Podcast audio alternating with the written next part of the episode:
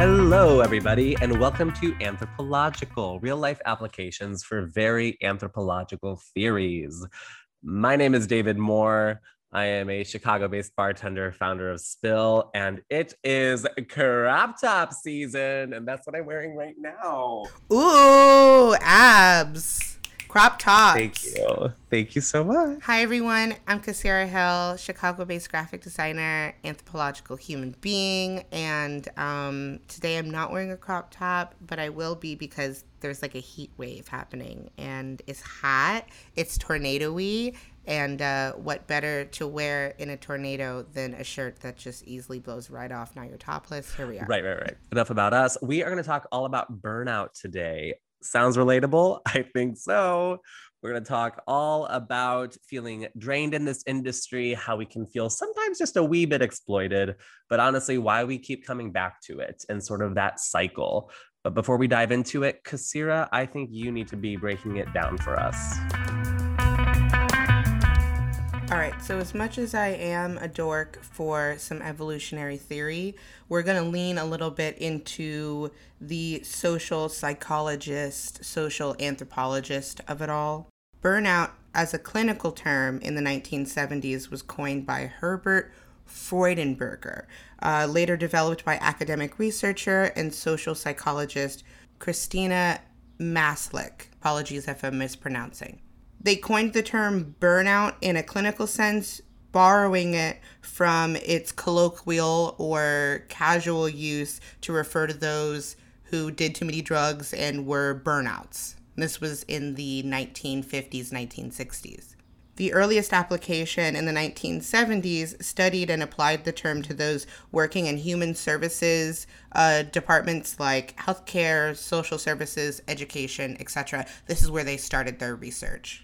They later developed, and I say they as in clinical psychologists, social psychologists, um, started developing it and looking at the youth in the workforce in the nineteen sixties, a lot of which were working in human services departments in this era of the war on poverty, post-war nineteen sixties, social services start expanding. The researchers that started studying those that were working in human services in a broad spectrum um, noticed that burnout was a expression of their frustrated idealism, increasing their disillusionment about what's possible and whether their work is making impact. So again, we're thinking about those working in social services, those working in the education department, law even as well, healthcare as well.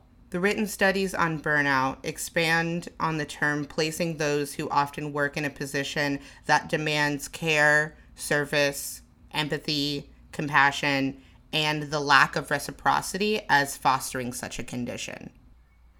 So as much as my evolutionary theory brain wants to go and unpack, you know, what humans are evolutionarily set up for in terms of social demands, work demands, stress demands, et cetera, and look at how globalism and imperialism and colonialism and industrialization has kind of pushed us to a capacity of our social and our functioning, you know, capacity. We can look at that, we can unpack that, but we're kind of going to shift gears and lean a little bit more into the initial studies in identifying this mode that folks were working at a high demand, needing compassion and service for others in their workplace, and how the lack of re- reciprocity really does feed into the state of being burnt out. So if we look at hospitality, although their initial studies worked with service workers, we can look at how hospitality um, fosters an environment of high demand of service, high demand of care,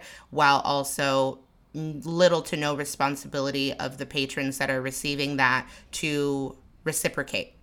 When more contemporary anthropologists, psychologists, and academics look at burnout and expand on that theory, a lot of the conversations have been around uncertainty and stress in life. And obviously for humans, a lot of stress and uncertainty gets really metaphysical for us and also um, manifests physically. So contemporary researchers are looking at moments like right now where we have a lot of uncertainty, but our need uh, to work at the same rate to make money, and the stressors that are involved with that are kind of creating a new lens to look at burnout in. And I, I would argue that the lens that we're able to apply and look at burnout in the hospitality is very similar to those initial studies, which I think is pretty cool. So I'm throwing that out there, a little bit to chew on. Let's shift gears and kiki. Yeah, well, that was nice, but I didn't understand a word you said. So why don't we take this into the modern day, because anthropology is boring. I'm kidding. There's too much to unpack. Oh, uh, there's too much. But we're going to try to in about twenty-five minutes of this episode.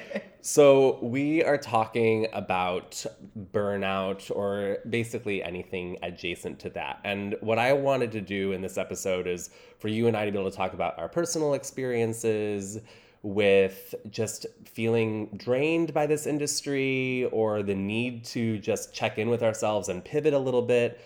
So I kind of want to just pose the question to you, and then I'll answer as well. But was there a moment in working in this industry where you felt like you needed to take a moment for yourself, or you were like, I can't be working five nights a week at these bars anymore? You know, it's interesting that you bring that up, because I've never felt that way, and I've never experienced being tired, and especially not after um, an eleven and a half hour shift. I forget. Yeah, you, yeah. You've been totally fine this whole time. I've been totally fine, cool, calm, and collected, and I've never been tired. No, but um, I think, I think the first moment that I really did experience burnout wasn't necessarily from like my day-to-day clock in, clock out shifts. Yeah.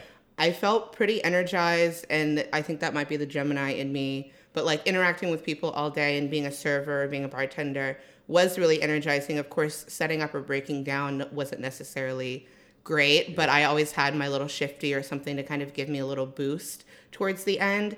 Um, I think the burnout came when I realized that there was so much more that I could be doing and creating in the industry. Mm. And the room for me to do that wasn't necessarily allotted for me because I was working full time at a bar. Right. Like, you yeah. know, I, I could have been an event coordinator, but I was also literally coordinating a conference. So it was at that moment, or in those moments, that I felt the most burnout was when I started to take my own kind of creative agency in what I was doing, yeah. but still literally had to pay my bills by going to work. We were just talking about somebody off camera that we're like, yeah, they're like not being able to pull their end of the weight in this like project of theirs or their business. Yeah, because they work full time in the industry in another capacity, and it's a little uh, unreasonable to expect people to be able to do everything all the time perfectly well without becoming exhausted or burned out. Right. And I think um, I want to toss it back at you as someone that has done a lot of creative things and has taken your skill as a bartender, your skill as an educator, your skill as a creator, um, and kind of activated those in a lot of different ways. Yeah. Um, when was there kind of a moment where you, or have you identified moments that were kind of like, oh, the industry isn't necessarily supportive of all of this, and I can tell because I'm burnt out?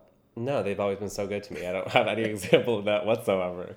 Sarcasm I, heavy today. I feel like, honestly, when I was at Cindy's, I was feeling all the momentum of what this industry can offer you if you're in a position that has a lot of clout or has a lot of P R around it.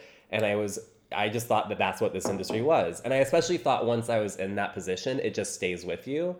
And then when I left and wasn't in a like beverage buying or beverage directing position anymore, I like lost a lot of those contacts. They did not respond to my emails when I mm. wanted to do things in the future.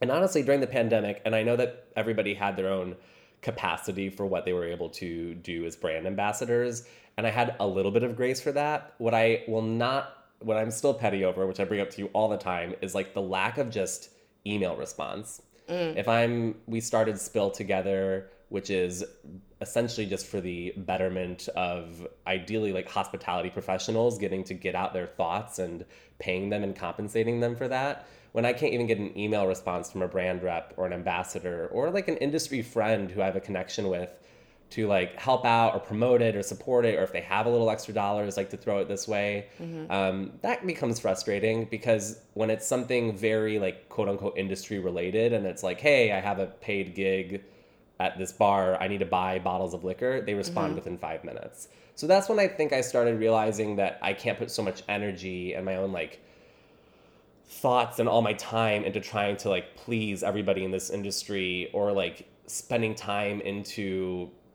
getting them to look at me in a certain way. I'm like, I'm just going to do it at my own pace. And if they respond, great. Um, and if they don't, I can't put any more weight on that or like energy into mm-hmm. thinking that that is like the most important part of the industry for me. It's not yeah. anymore. I think it kind of speaks to when, uh, if I can make this stretch, let's see. Don't but do it. If I can make this stretch, I think um, when people get involved also is interesting to see, because we work so hard, and if we're having a conversation about burnout, sometimes that burnout comes about when we don't see that support that we need or that yeah. recognition that we need. But, and we'll kind of expunge on this a little bit with our interviewee, um, is when people do come to support, or when clout is involved, um, or let's say awards are involved or accolades are involved, there's also a level of burnout um, that has to do with people being up your ass about what you're doing, right? Yeah. Um, and being prepared for that. Like, yeah. okay, now I'm this hot bartender, and I'm out here creating these cocktails, and I've got three pieces out. I've got something about my beverage program right. or something like that. And now people want more insight from me um, about what I'm doing. And I'm just still out here busting my ass. Like, yeah. I'm still clocking in. Right. You know what I'm saying? Yeah. And, and the kind of sensationalism that's put around those successes, whether that be in publications or whatever, Um, mostly driven by publications, but I feel like some of those successes and when they're amplified are almost right as or right before someone is getting really burnt out with the work that they're doing, and yeah. maybe they push themselves finally to the edge, or maybe this final accolade or mm. or this recognition is like their last moment of like, damn, okay, well, I got it. You know what yeah. I mean? I, I reached my goal, or someone saw my work and I feel success from that. Yeah. Maybe I can take a step back now. Final thoughts from me on this part would be just that burnout is sometimes temporary. It doesn't have to last forever. And the moments where I had the ability or the opportunity to just check in with myself and realize you're becoming that jaded bartender or hospitality person you don't want to be, I was able to take some time, whether it meant working somewhere else where I wasn't in a position of leadership or there wasn't a lot of focus on me, or I could just spend more time at home or working on my own creative projects and my freelance work. Those were the opportunities to like check in with myself and realize if I do dive back in, in a way where burnout can be very possible mm-hmm. again, I have a better like mental fortitude around myself to do it this time. So I'm trying to treat this episode as not like burnout means that we like leave the industry forever and that's like the subject matter. It's we need to find ways to check in with ourselves, take care of ourselves, and then ruin our lives again by diving right back in. You said so it. Why don't you say all these same things to our guest?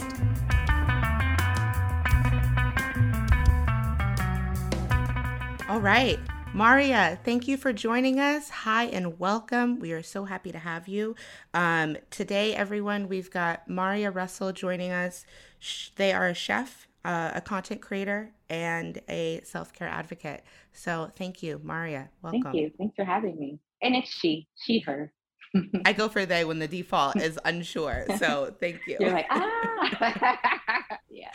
Um, beautiful. Well, for those uh, in our audience and those listening that don't know who you are, I'd like to offer some space for you to introduce yourself, talk about who you are and what you do, and um, kind of what you're up to now, which might be might be different from what you're doing from those who know you. Weird phrasing there. Yeah. Yeah, no, I, I get I get what you mean. Um, so I am a chef. I've been uh, cooking since I was fifteen or sixteen years old. Um, and, you know, did the whole culinary school thing, and um, just worked in restaurants for the past fifteen years of my life. Um, and, you know, worked my way up and sous chef and chef de cuisine, and um, the most recent restaurant job that I had, um, that is where I became the first Black woman to ever receive a Michelin star. Um, or ever, you know, earn or, you know, have the opportunity to be considered, you know, for Michelin. So, um, you know, before any of the accolades and anything um, came at Kamiko and Kiko, um, that summer, my husband and I put in our one-year notice, and, um, you know, then we got the star, and then the pandemic started and we moved on. So now we, we live in Hawaii, and, um, yeah, I'm, I'm now working on, you know, content creation and just kind of sharing a lot of the things that I know with whoever wants to know about it. Um, and we're, we're working on, you know, transitioning into doing our own things, um, and resting and like unlearning and learning new things and expanding, um, while we, we, we do those things. So taking a little break, but still moving forward. Mm-hmm. Yeah. Mm-hmm.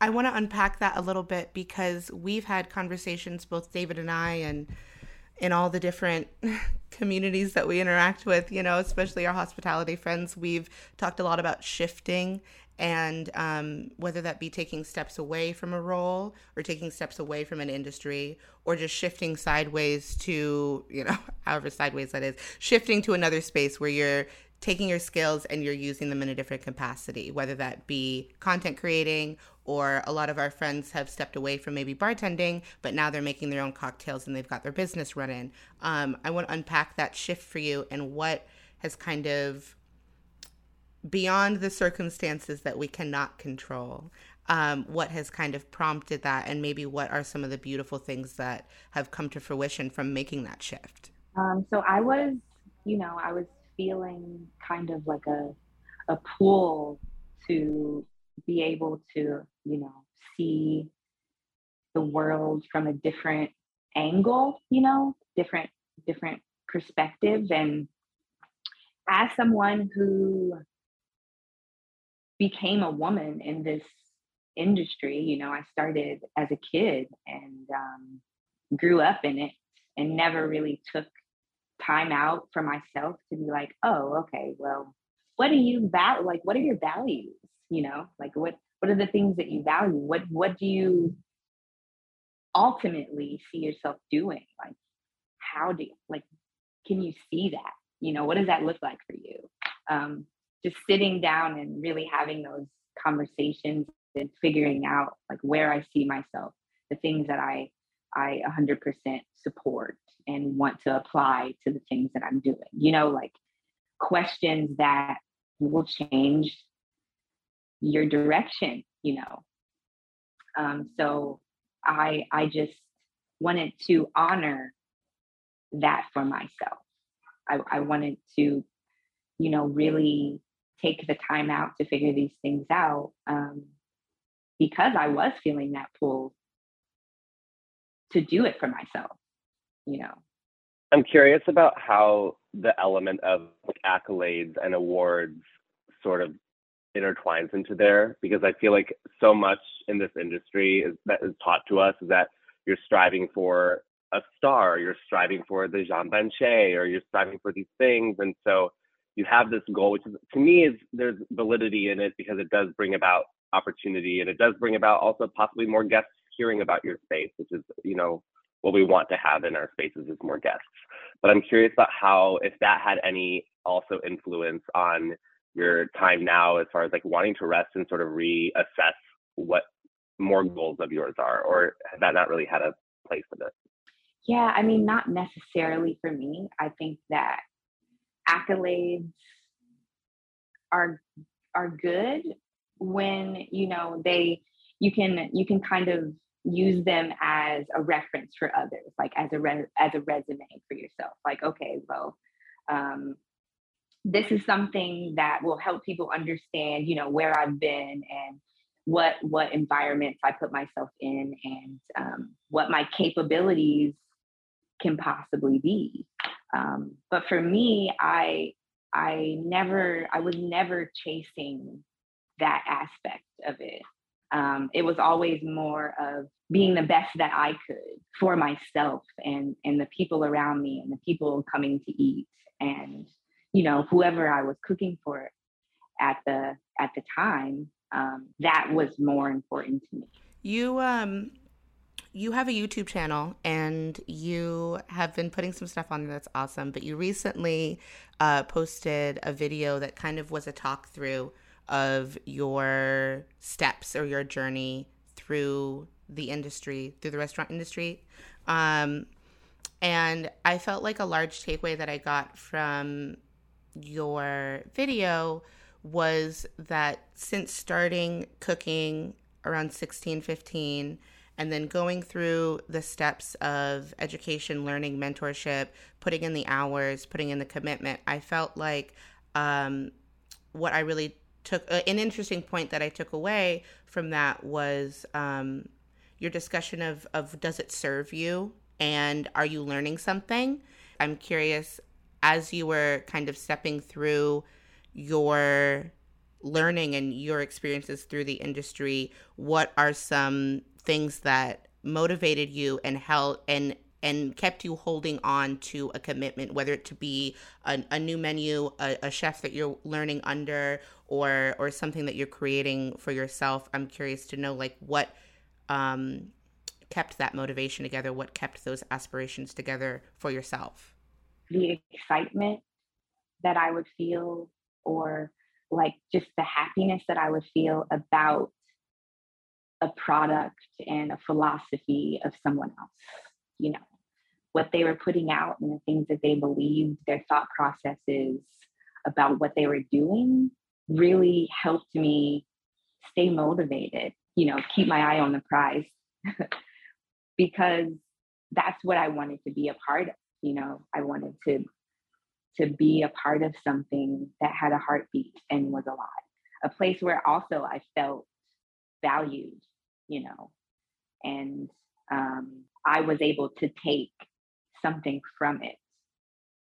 So it wasn't just, you know, me spending a lot of my time for someone else.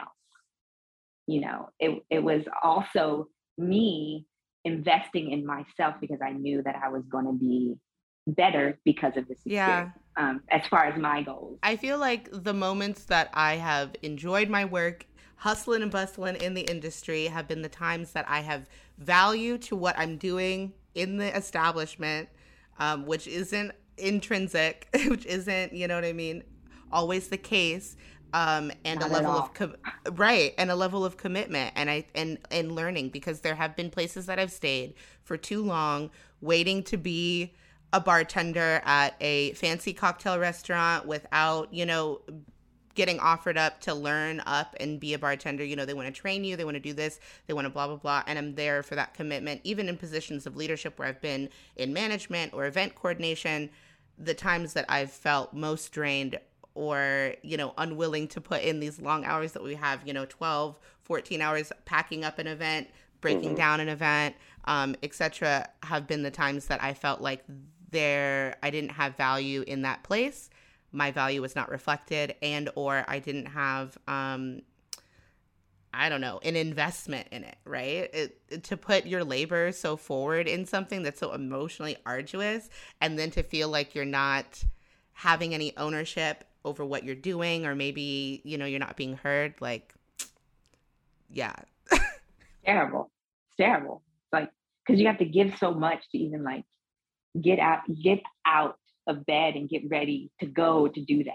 I feel like a thing I want to circle back to is this idea of asking yourself, does this serve me? Because I think we do have several conversations in the industry, maybe now more than than prior, about how do we value ourselves more and find value in our work, and also put and put value like on our bodies and our autonomy and our choices.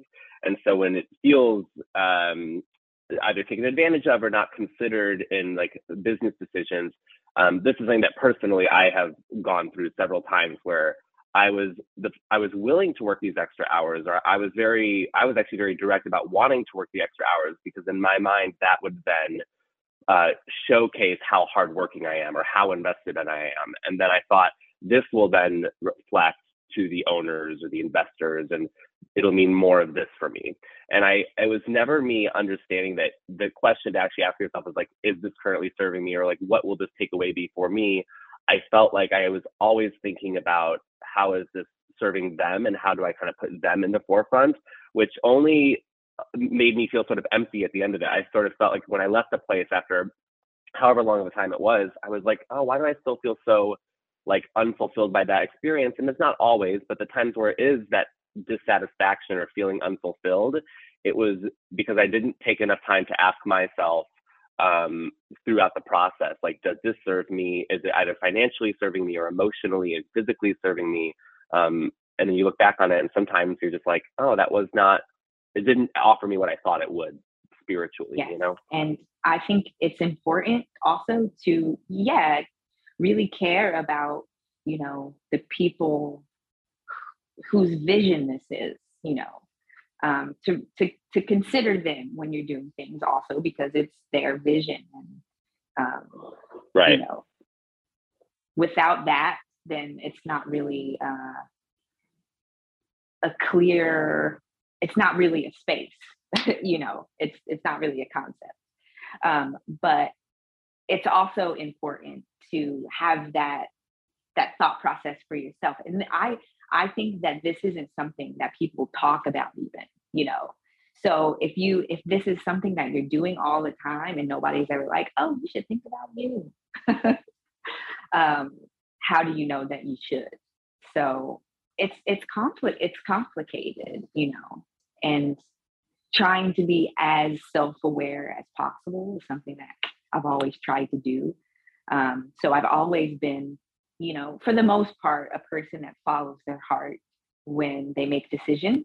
So when I make decisions, I'm always like, okay, is this going to be good for me?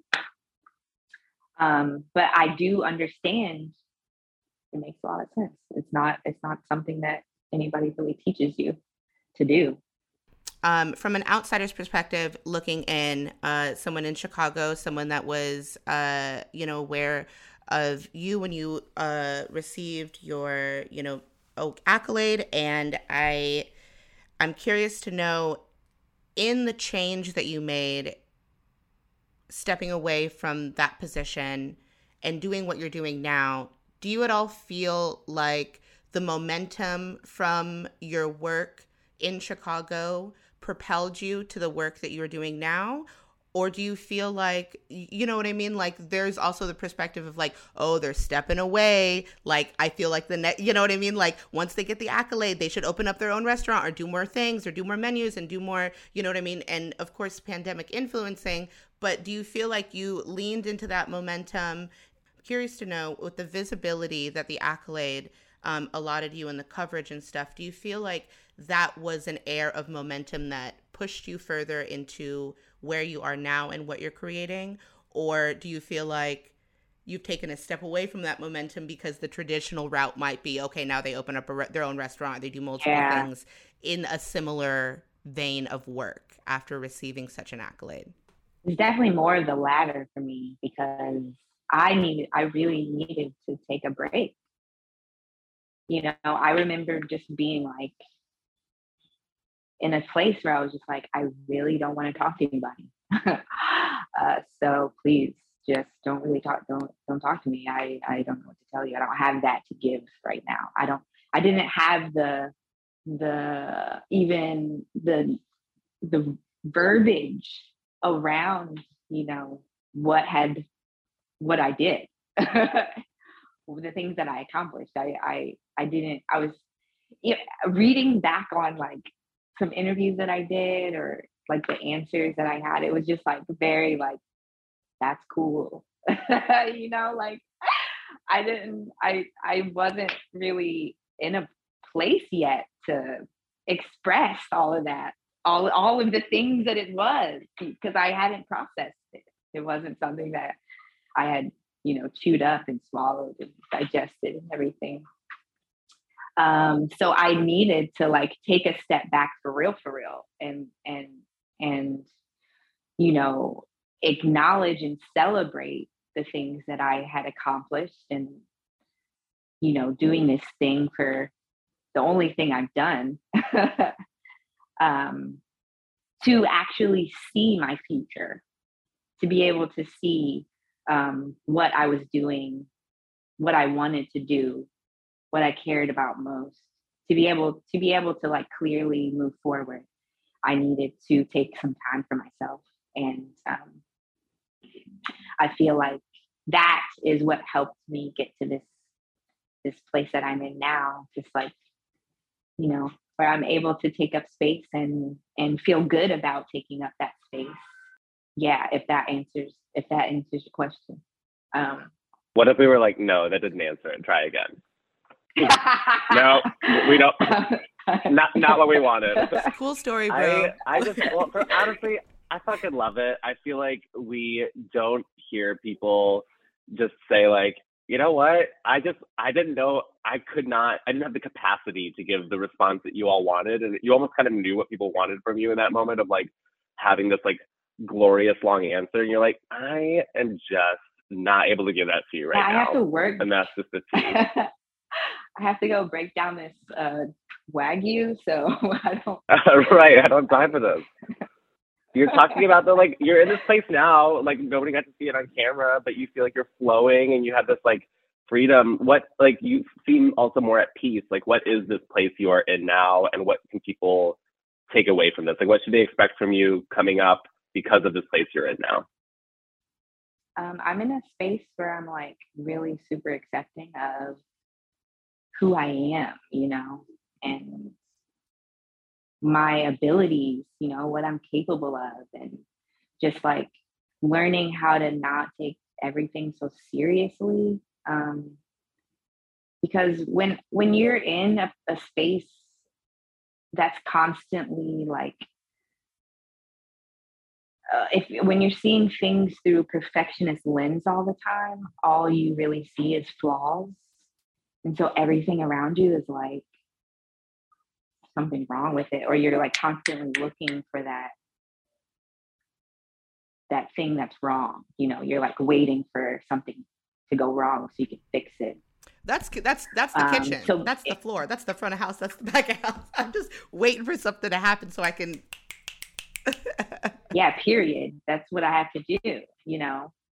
And so stepping away from that to be able to see that like things are beautiful without without such a thick criticism, you know, Maria, everything's all right, girl. Every- you know, just learning to chill out. And um, I also had this this kind of, it felt like a midlife crisis because I I people always ask like, what? What's your favorite thing to cook? Or like, what is your food? And stuff, you know, questions like that um, felt scary to answer because I wasn't able to answer them because, you know, you've worked for so many different people. You're an American. So you have such, I don't know, such a broad knowledge of so many different kinds of food. Um, how do you How do you answer that question, you know? And so that's also something that I figured out that like, I don't have to be, doesn't have to be a specific genre or specific, you know, cuisine. It can just be delicious. I'm, I'm just excited to be in a place where I'm able to share, I'm, I want to share my story, my experiences, the things that I'm I'm able to do, the knowledge that I have. And um, so, yeah, I I have a YouTube channel um, that I just want to create a, a safe space and a, a, a community of like-minded people and, you know, share love and food and recipes and just space with each other. Um, and so you can find me on YouTube. Uh, my my channel is just my name, Maria Russell, and um, also Instagram, Maria Russell. We'll be doing some pop-ups, maybe close to where you are. I don't know. Yeah. Well, if it's in Honolulu, I'll be there. You know, any excuse to fly. But bring it on over to Chicago. We need it, and we miss yeah. you, and we love to see it.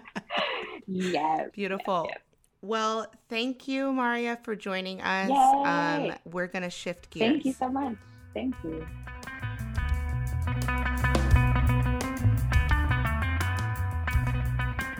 Each time we have these conversations, I become more and more grateful for our guests. I just feel like that's kind of like the meat of the discussion of what we're trying to accomplish here. And Maria is somebody who from afar, I've always enjoyed just like the cooking and the style and quite honestly, like the hairdo and the fashion also. And so it's fun to like just hear from her these experiences that are so relatable, even if we're not working in the exact same positions.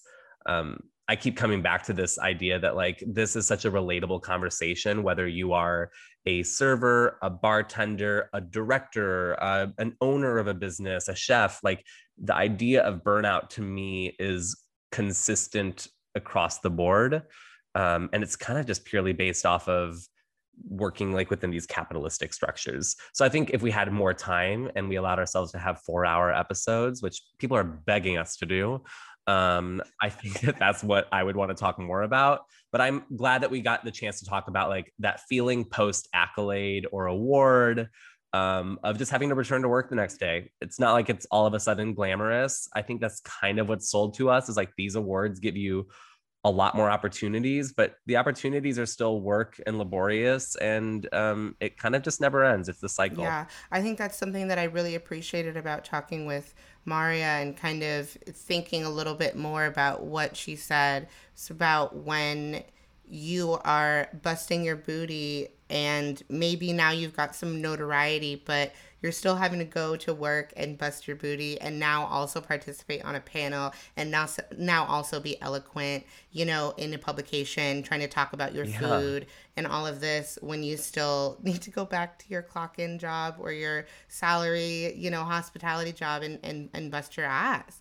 Um, so I really appreciated that part of this conversation. I think that, again, if we had more time or even had a different direction with this conversation, like let's say that we were talking with a dishwasher or a um, bar back or someone that does something a little bit, not a little bit, something that does some kind of different work, but is a little bit less recognized, so we're not necessarily having a conversation about notoriety. Right. I think we'd be having a conversation, and I'd want to have a conversation about, again, like these business structures that if you, you know, are the dishwasher that's showing up at four o'clock, you have to work until three thirty at the bar, you work five days a week, they usually don't have coverage for you. If you need coverage, it's like this whole big deal. I really don't like the shade thrown by managers when you need time off, especially when they're working maybe less arduous hours than you, and they're going to throw some shade on you being like, I'm literally just so tired. I've worked four days this week until three thirty in the morning yeah. and I need a nap. And it's like some kind of huge, terrible deal. So yeah.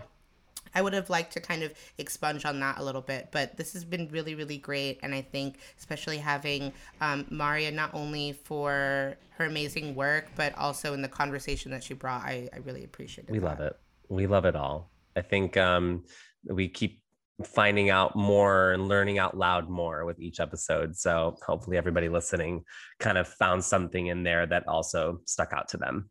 All right, everyone. Thank you for listening to another episode of Anthropological, real life applications for very anthropological theories. My name is Kassira Hill.